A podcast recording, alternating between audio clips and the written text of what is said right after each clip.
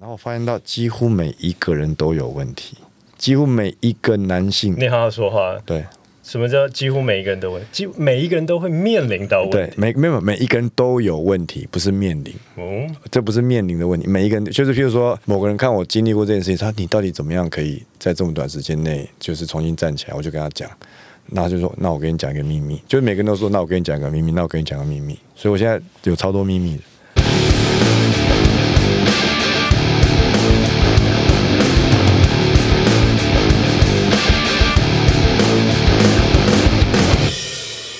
男子汉学院，呼本节目由全台湾最屌的 Podcast 录音室 Make My 赞助播出，谢谢，感恩。谢谢大家。好，我们今天男子汉学院第一集，我们要来聊聊我们为什么要做这个节目，对这件事情，我觉得相当值得探讨。因为我们看到男人的困境。真正纯的阳性的男人，在现代社会的生存空间好像越来越小了。怎么说，我有这种感觉。你看，现在大家都会讨论女性主义，然后要求两性平等，甚至某种程度来讲，会希望男性去性别化。我们以前一些认定比较阳刚的特质，现在好像在社会上面不是这么被认同。然后现在还有很多就是性别政治正确相关的议题。应该是社会的中性化，对，就是希望两性平等嘛。两性平等，但是我觉得要求的平等过头了。两性本来就应该要平等，但是这个平等是建立在很多生物性跟心理上面的差异，然后去互相尊重跟协调，而不是要求男人跟女人要一样。嗯，可是现在的平等是要一样，就是你做得到事，我也要做得到。就是我常听到女生讲说，男生可以做到事，我也要做到。可是其实很多情况下是不需要这样子。那这种这种心态，我觉得会挤压跟造成很多男性他其实不知道自己该怎么办。可是女生也有时候常常证明啊，比如说当兵好了，嗯，现在也越来越多的女性从军呢、对，但是相较之下比例是少的。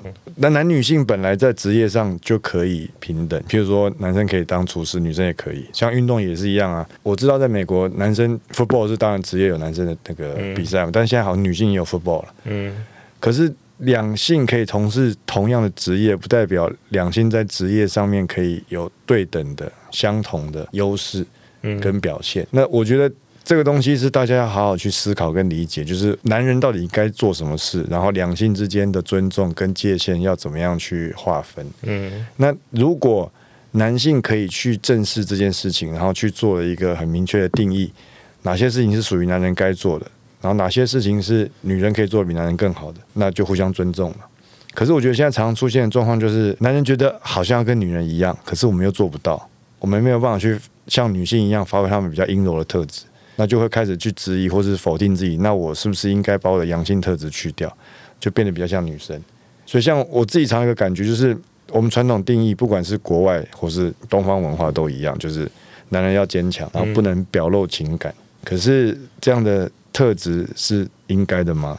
应该说现在的男生因为这样子的框架变得很压抑。很压抑，然后其实常常是处于一种手足无措的状态，就是我遇到困难了，可是我该怎么办？大家的认定是我应该要坚强，所以我就自己把它吞下去。嗯，所以我们可以看到，就是社会上有很多女性自我成长的团体啊，然后各式各样的 podcast，我觉得很多都是专为女性的。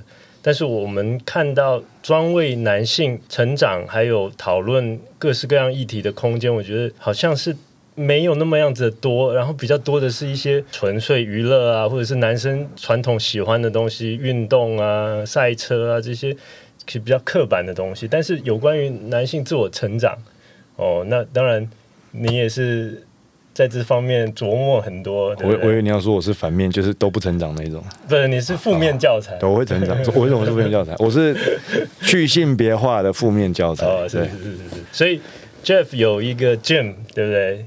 就是教教大家格斗，锻炼更强壮的身体。对，我们男子汉学院要做到更多全方位，对？身体之外，我们心跟灵都要锻炼，心跟要要重新去认知这件事情，然后去重新建立自己在男性上面的认同感。我觉得这很重要了。是然后我现在有看一些国外的那种 podcaster 或是一些 YouTuber，、嗯他们就是比较认真的有去探讨这件事情。那有些他们都当然具有独特的背景，比如大学教授，嗯或者海豹部队退役的，或是职业运动员，他们都会出来很认真去讨论这件事情，然后嗯用男人的角度去讲。但男人的角度不代表是厌女，也不代表是沙文主义或是大男人，而是他们要重新去建立一个认知，就是很多东西我们要开始去学习跟体会，嗯。然后成为更好的，然后更新的版本的男子汉。嗯然后我觉得听那些东西其实是蛮有能量的，嗯而且蛮讽刺的一件事情，就是像你刚刚讲到，男人是在现代非常需要进化跟学习的。嗯嗯可是像我之前接触到就是超男，就是我、嗯我的一个老师，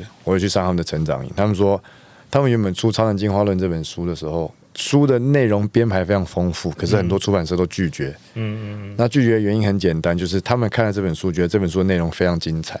嗯那为什么你不出版？因为你们锁定的市场是不会买书来成奖的。前前讲，对，三十到五十岁的男性，他说这样的书籍在过去只要有出，基本上都是很惨，都是灾难一场。所以后来就没有唱，没有没有出版社愿意出这本书。嗯嗯可是后来我记得他们现在已经六刷了，嗯，跟大家推荐，嗯超难进化论《超，难进化论》对对。然后我就我听到这个东西，我也觉得是一个启发。就我觉得不是大家不想成长，而是没有方向，也不知道嗯该怎么办。然后没有人站在男人的角度去做这件事情。当然，嗯我觉得同性之间会比较能够理解我们所遭遇的困境。是所以你很少会看到男的女性主义者出来讲女性主义这件事情，国外有啊，国外对，但比较少。我说比例啦，嗯所以就是我们刚刚讲了嘛，两性当然都可以做对方的事情，是可是我相信在特定的情况下，异性或同性各有不同的嗯强项。嗯那男性的困境是男生最理解，我们当然需要一些女性的意见，可是嗯如果有人愿意跳出来做这件事情，其实我觉得现在大家是愿意去接受的。是，而不会去站在一个抗拒的心态。那之前这个东西之所以没有被认同，或者市场没有起来，会不会是方法？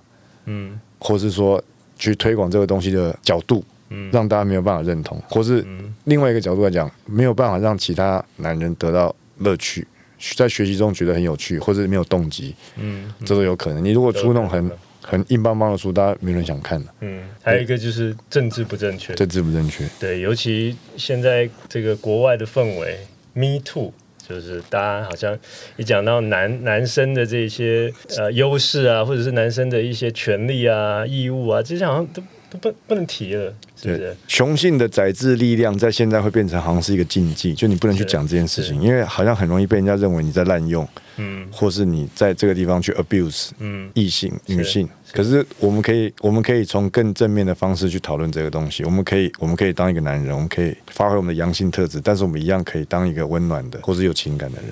我觉得这点很重要。像你一样，我对啊，我蛮温暖的，像我一样。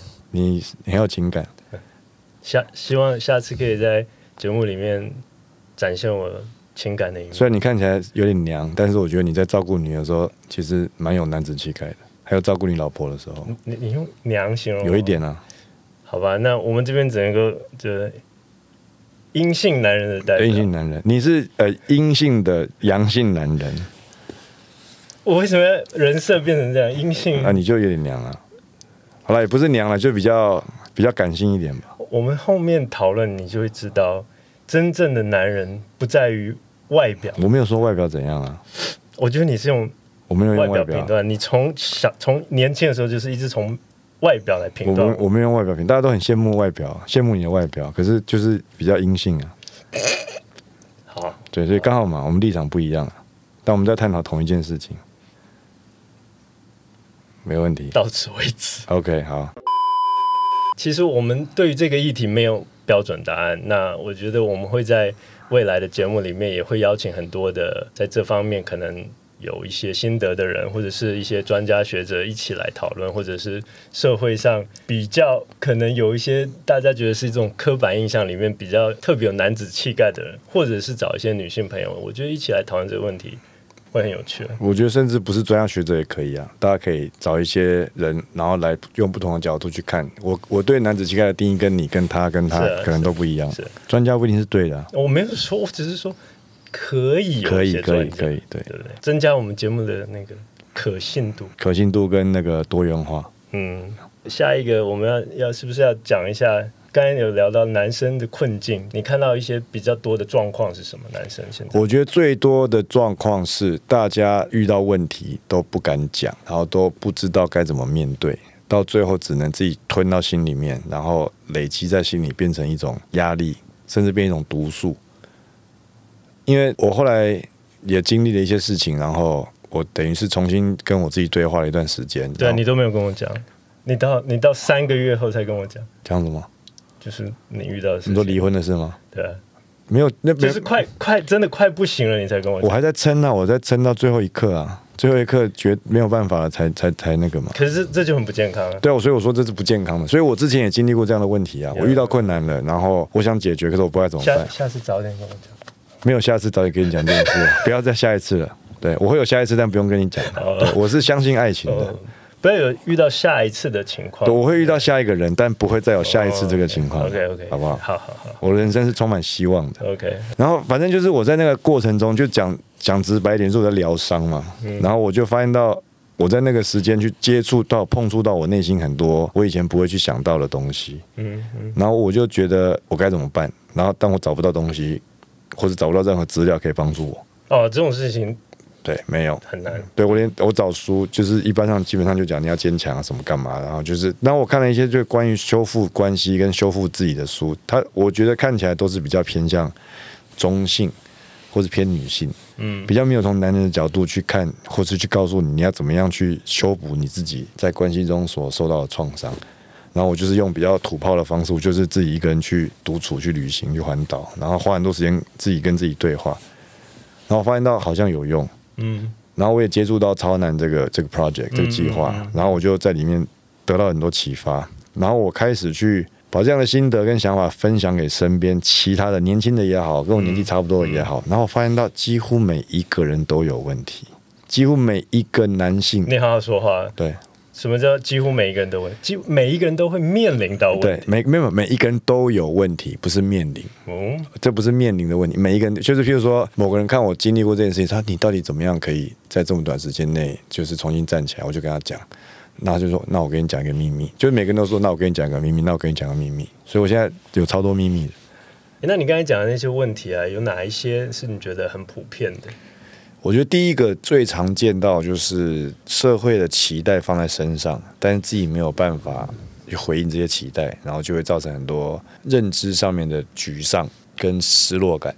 嗯譬如说，就是开玩笑讲嘛，什么以后小孩长大不是医生就律师啊，不然就会计师，就三师嘛。嗯可是嗯，就算我们现在社会已经比较没有这么的传统了，男性还是背负着很多期待跟责任。因为男性长大以后，还是要担任这个家庭的这个这什么提供者，对啊，提供者还有保护者的角色嘛。对啊，那可是像我们刚刚讲的、啊，现在其实，在相较于过去，两性在工作场合上面已经慢慢拉近，甚至平等。像有些产业，甚至女性的表现，或是在高级主管的职位上面比男性更多嘛。所以，那男性担任提供者这件事情，他的力量就会被消减。嗯，简单讲是收入。收入可能不现在见得男性的收入，因为平权的关系，所以他不是每一个男人的机会都那么好。都那么好。我我妈昨天跟我讲这件事，她说为什么现在你有没有想过，为什么现在女生能够存钱或是能够买房子，好像比男生多？我说其实这个东西有一个很基本的原因，就是男女性在交往的时候，基本上男生大部分都要支付比较多的经济上面的支出，比如说吃饭，通常。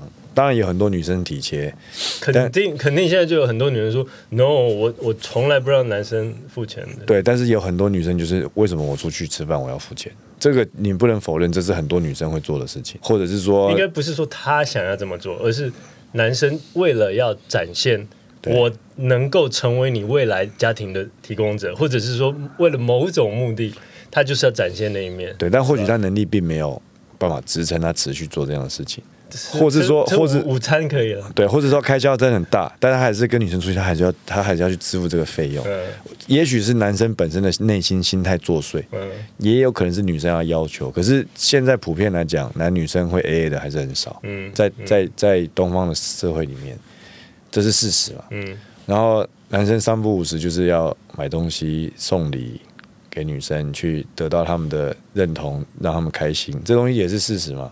你什么时候会听到女生送男生名牌包的？但是我也是有女生很用心送也有男生很也有对对对。但是这种东西就是这样，也也有很多女生用心送男生的东西，但是大部分在给予给予者的这个角色上，普遍都还是男性在担任，嗯普遍。嗯加上现在年轻一辈的男女性可能在工作职场表现是不相上下的，所以就变成说男生的负担会更重。他必须除了自己的支出之外，他还要去支付他另外一半女生的支出，很多是这样的情况嘛。所以这种东西某种程度来讲，也会造成一些男性本身情绪上跟心理上的压力。我相信这个是真的。嗯，而且我听很多年轻人讲，还是一样啊。你说什么二十几岁、十几岁出去吃饭，很多男生说我要请客啊，这怎么办？呃，要吃餐厅，可太贵，我请不起。我还是听到很多年轻男生这样讲啊。也许不是女生要求的，也许是男生希望做这件事情，去让你告诉你说我有能力去照顾你。可是这的确是一个压力。有啊，我我去朋友开的酒吧，对，我看哇，怎么现在酒吧里面都是女生？他说，因为男生喝不起鸡尾酒，喝不起鸡尾酒啊、喝不起调酒。但我觉得这个就是一个蛮现实的一个、嗯一个状况了。是啊，社会给予你的期待跟你自己能够做到能力之间有落差。我觉得这个在男人的世界里面是常见的。嗯，那这东西也许压力不单是经济上，可能情绪上也是一样。有就是你讲的，因为符合这样期待，有些人他做到了，对，但是他在追求的这个路上，在我们这种年纪，就是比较接近中年，或者是已经中年或者超过中年的人，很多的问题是出出于他在追求这个成就上面，他迷失了自己，嗯，然后不知道最终他在追求的是什么。对啊，这样这样的问题其实蛮多的。很多啊，像我讲的，我们在成长营就听到很多，就是用定义来讲，大家都是人生胜利组，每个人工作很好，有创业的老板，有外商的高管，嗯。收入也是非常高，可是大家居然会在内心深处的脆弱一面展现出来的时候，大家都会哭，会哭哦。那你看，在传统的社会里面，或是在我们现在的框架里面，男生什么时候会在公开场合哭？嗯，男人有泪不轻弹。可是男人有泪不轻弹这件事情就很值得商榷嘛。嗯，你你的泪是什么原因？是因为伤心，还是因为感动，还是因为你对自己的或者是十几秒被击倒，对九秒九秒九九秒九秒还没有撑到还没十十秒对九秒？哎有哭，比方说有哭啊，而且我还失忆，哦，我哭完了，然后在台上跟大家谢谢，然后我进去医护室，然后我完全忘记了这段回记忆，然后我在医护室因为缝眼睛醒来，然后就说我输了真球，然后我就又开始哭，然后我但是我忘记我前面有哭过了。是你你大脑要把这段记忆洗掉，没有，我觉得我大那个冲击太强了，就是是那、那个脑震荡，所以我大概有二十分钟的时间是断片的，哦，就是我我不知道做了什么事。台下的朋友还跟我说，你还感谢大家，说对不起，今天让大家失望了，然后还一个一个去握手，还在那边跟他对不起，bro，然后就在那边哭。我说我根本没有印象这件事因为。因为出场的时候是一个台湾英雄、台湾之光的角色出场的，对，不要讲台湾之光了，台湾之光这四个字，我自己是觉得蛮北蓝的，太沉重，也不是沉重，就很北蓝的。但是事实上是啊，对啊，也是算代表了台湾出战，然后取得不错的成绩啊，对，所以我就断片了。哦，但是我我我，但是讲到哭这件事情，为什么男男儿有泪？哎，重点是不轻弹，不是不能弹。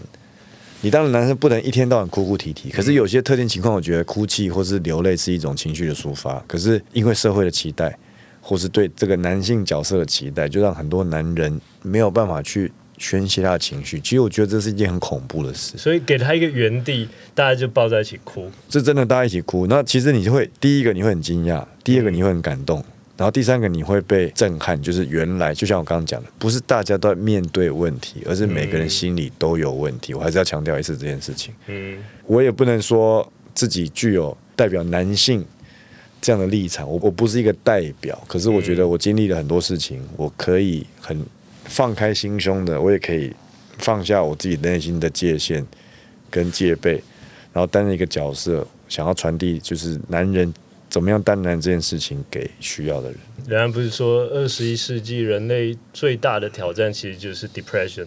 对，我感觉身边的人很多有这样子的迹象，然后我自己其实也会时时刻刻 monitor 我自己。你一旦有了这样子的倾向，或者是发现有这样子的感觉，那个东西就好像是一个乌云，然后慢慢过来，慢慢。而且而且他不是有讲了吗？就是以自杀来讲，男性的比例是远高于女性的。原因也是因为我我觉得就是压抑而且这不是东方哦，这是全世界皆然，就是男性的自杀率是比女性高的。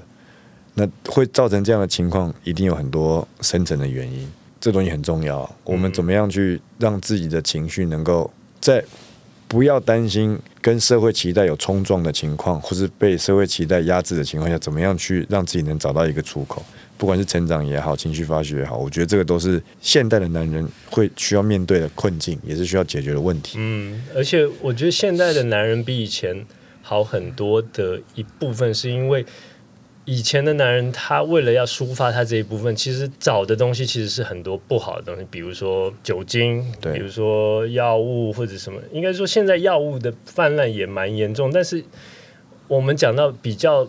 成熟需要承担更多责任的这些男人，他受到的压抑，他抒发的管道其实就是一些比较合法的途径，或者是变成采用一种放纵自己的方式。但是这样子，其实现在的人会想要说：“哦，我为了要平衡家庭，因为我觉得以前台湾早期经济起飞那个年代，父亲们都做了很多很荒唐的事。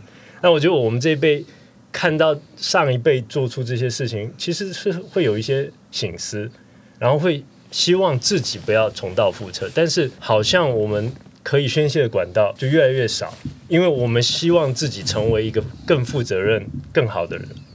但是有没有这样子的引导，让我们真正更健康、更正常的去做到这样的事情？我觉得这个这个还是需要有更多的研究跟活动，比如说。我觉得格斗就是其实运，我觉得运动赛事现在越来越越来市场越来越大，跟这个也有关系啊。你看像 NBA 的转播权利金水涨船高，现在随便一个球员年薪两千万算是中产，嗯可在我们以前比较小的时候，根本不可能有这样的收入嘛。嗯那运动赛事蓬勃发展，足球、篮球、football、格斗各种都好，我觉得那就是现在男性透过那个东西去逃脱现实世界的痛苦嘛。所以我我觉得后来运动赛事发展越来越庞大，然后它的产值越来越高，我觉得跟这也有关系嘛。至少它是一个相对健康的抒发情绪的管道。你在看篮球的时候，你在那个两个小时的时间里面，你可以不用太过于去烦恼，然后你就可以看到在球场上面这种竞争啊，这种很雄性的碰撞，嗯你可以得到一些缓解。可是我相信还有其他方式，除了看球赛之外，是你可以亲自参与，然后去释放压力。所以现在运动产业除了职业赛观赏之外，运动本身参与的人口也很多。对啊，有一个笑话就是说，现在的人如果不知道要做什么，或者是遇到事情就出去跑，所以每个人脚都受伤。每个人脚都受伤，因为出去跑也不知道怎么跑，用错误的方式。对，对啊，那当然这是另外一个主题啦。所以就像你讲的、啊，我们如果要期许自己成为一个更好的人，男人，想要真的能够发挥我们在男性上面的优势跟特质，我觉得找到正确的宣泄方式很重要。嗯或是找到一些能够愿意跟你分享他们的经历的人，让你知道你这面临的问题并不是独一无二的，你的困难是别人也在经历的。嗯我觉得他就会产生一种共同感，嗯你不会觉得你很孤单，你的沮丧就不会那么严重。当你告诉别人一个秘密的时候，你发现到其实大家都有这样的问题，你不会觉得是你自己很糟糕，你会觉得哦，原来大家都这样。然后我觉得反而会开启大家内心去对话的那个那个机会。嗯嗯所以危机就是转机嘛。现在男性的确面临很多困境，我自己想想都觉得真的蛮辛苦的。嗯当然，女性或是其他都一样有自己辛苦的地方，但是我觉得现在男性是处在一个相对受到压抑的环境，所以我们希望可以出来担任的一个一个角色，就是带大家一起去看看有什么方式，大家一起去探索，去听一听别人对这件事情有什么看法。那当你发现到自己的困难并不是专属于你，不是那么孤单，不是无可解决的话，我觉得大家就会开启一个可以改变跟提升的机会。这是我在那个成长营看到，其实大家一个很重要的启发。所以我们的节目希望可以呃大家多多的收听，也许可以跟我们一起来找到一条男子汉的路。对啊，要多给我们反馈啊！我们的角度跟你角度可能不一样，可是听到声音，我们就有讨论的空间，就有讨论的主题了。所以大家多收听，男人男人要互助了。男人互助好，那我们今天节目到这边先告一个段落。那我们下一下一集我们来讨论什么东西？下一集要讨论就是怎么定义男人这件事情，或是男性男男人的刻板印象有哪些？OK，好，那我们下集见，下集见，拜。拜。